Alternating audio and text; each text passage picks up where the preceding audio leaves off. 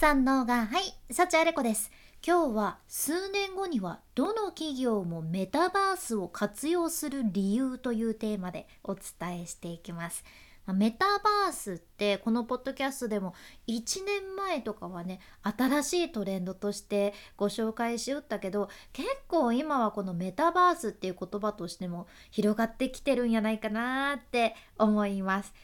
でもそれでもね、なんとなく身近なものっていうよりはまだまだ新しい技術的なっていうそんな感覚もあるはずなんやけど、実はメタバースってそこまで私たちの生活とかけ離れてるっていうものではなくって、私たちが日常で使ってるインターネット、このインターネットが進化したものでして、そのより一層没入感のある形でコミュニケーションを取りやすくなるっていうね、そんな体験を提供してくれるのがメタバースなわけですよ、ね、まだメタバース使ったことないんですよねってもしかしたらね、今思ってらっしゃる方もいらっしゃるかもしれませんが、そんなあなたも実はすでに毎日メタバースと関わってるっていうことご存知でしたかまあ例えばね、Zoom Zoom でリアルタイムでもウェブ上でね、誰かと会議をしたりだとか、誰かと、まあ、スマホを通してビデオ通話したりとか、あとはライブ配信を見たり、あとはツイッターのスペースに参加したり、それから離れてる人、物理的に離れてる人と遠隔で一緒にゲームをプレイしたりとかね、こういう体験を、まあ、さらに没入感のあるものにした、まあ、その延長線上にあるのがメタバースなわけで、今実際に、まあ、その元となることを私たちもやってるわけですね。だから、まあ、メタバースっていうのもちょっとしたパーティーとかコンサートとかファッションショーも全てオンラインで行えちゃうっていうのを可能にした、もうすんごいものなんですじゃあこのインターネットの最新版であるメタバースっていう位置づけにするんやけど、じゃあその最新版のインターネットのメタバースって今までと何が違うのっていう話なんやけど、一つはバラバラだったユーザー体験を統一できるっていうことなんよね。今まではっていうと、例えば分かりやすくゲーム会社を出すとすると、そのゲーム会社って自分のところのゲームを宣伝するためにテレビとかラジオとか YouTube とか、まあ、メディアを使っていたんよね。そのゲームのファンの人たちとコミュニケーションを取るにはどうしたかっていうと、イベントを開催したりだとか、まあ、そういう窓口を設けたりとかしたりして、あとゲームはまたその専用のアプリとかね、ゲームソフトがあって、かつそのユーザーはそのゲームを買うためにまた別の会社のネット銀行とかのサイトに行ったりとかして、本当にもうバラバラのバラバラバラのバラだったところを、今は一つのウェブサイトとかメタバースで、今お伝えしたので全部一括一気に一つのところで体験できるわけなんよね。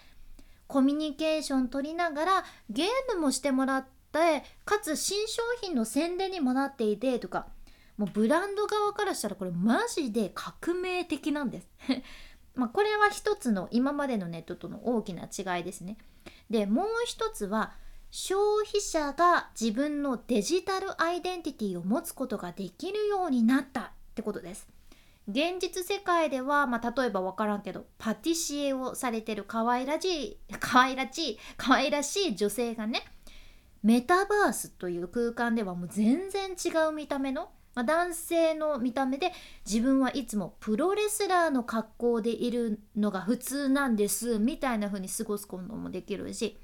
やけメタバースってファッションアイテムとかとも相性がいいわけやけど、これは大企業だけじゃなくって、世界中のもう何百万もの中小企業、まあ、個人でされてるビジネスをされてる方もそうやけど、こういった方々もかなり近い将来、日常的にメタバースを活用するだろうと言われてるんです。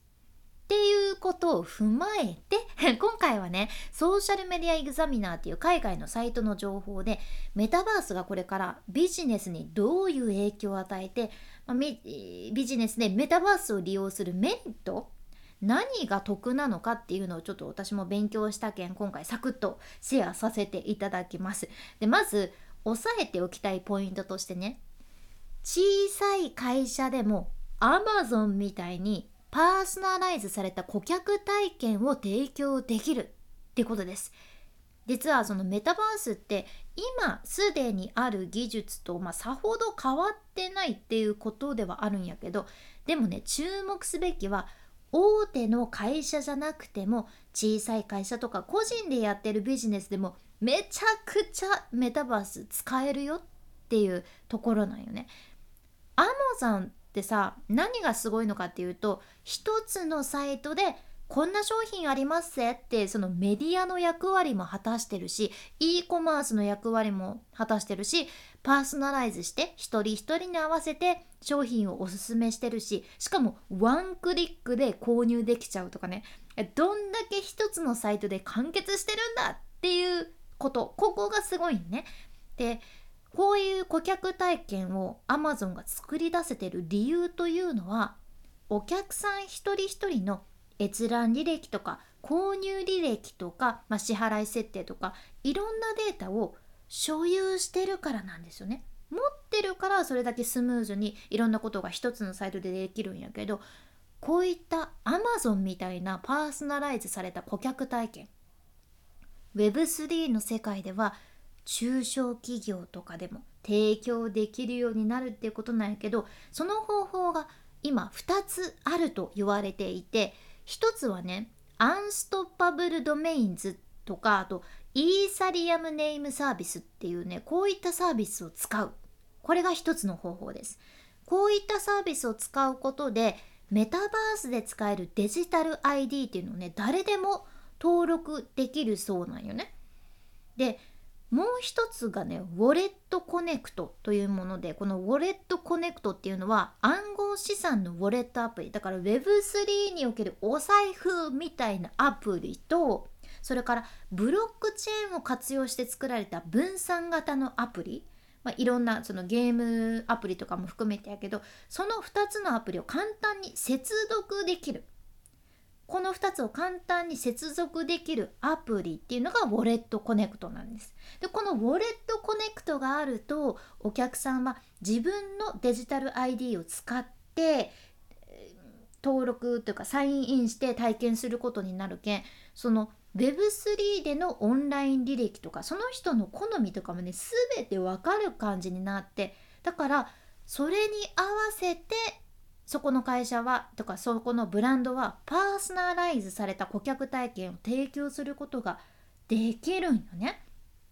ちょっとどうですか？聞いた感じ、えーそうなんですね、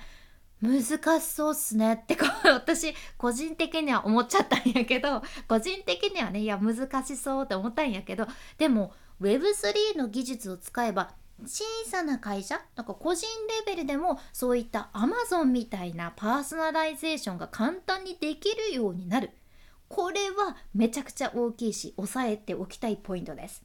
で、もう一つのポイントとして決済も簡単になるっていうのがあるじゃん。さっきお伝えしたように Amazon ってワンクリックで購入できるシステムなんやけど、それに対して今ある小さな会社ってその自分のところのサイトとかアプリで消費者が決済機能を使えるようにするために、そういう別のそのプロバイダーにお金を払わなきゃいけないし、消費者は消費者で何か物を購入するたびに自分のクレジットカードの番号とか住所とか、血液型は入れなくていいのかな、なんかいろいろ指番号とか、うん、決済に必要な詳細を入力しなきゃいけないことが多いんよね。あなたもないですか？いや本当にこれめんどくさいことです私はね私は結構これが面倒だと思う方で、買いたいのに途中で諦めちゃうくらいなんですよ。まあ、つまり他にもそういう人いらっしゃって、それって会社にとっては損ですよね。でさっきのウォレットコネクトみたいなのがあると、消費者はすでにその決済の情報を持ったお財布でログインしてる感じになるけんね、第三者としてその取引プロバイダーはいらなくなるじゃん。企業もそこにお金払わなくてよくなるし、消費者もスムーズに決済できるっていうのがあって、これ消費者にとっても企業側にとってももっとスピーディーでもっといいショッピング体験が可能になるんですよ。でこれはまあもちろんどれくらいマスで適用されるかにもよるらしいっちゃけど、おそらくこういったのが普通になるのがさんねんからごねんごぐらいに実現する可能性があると予想されています。どうなんでしょう。うんまあでも結構本当に、えー、かなり近い将来ですよね。だから将来こういうショッピング体験が世の中にわっと出てきたら、マスでね流行ったら、何年か前に幸あれ子がこのポッドキャストで言ってたやつだってぜひ思ってやってください今回の内容もちょっとでも何か参考になれば嬉しいです。今日みたいな海外の最新情報をこれからもシェアしていくけん、聞き逃さないようにフォローもしくは無料のサブスク登録のボタン、そちらが応援のフォローボタンになってますので、今のうちにポチッとぜひぜひ忘れずに押しておいてください。君に幸あれ。ではまた。博多弁の幸あれ子でした。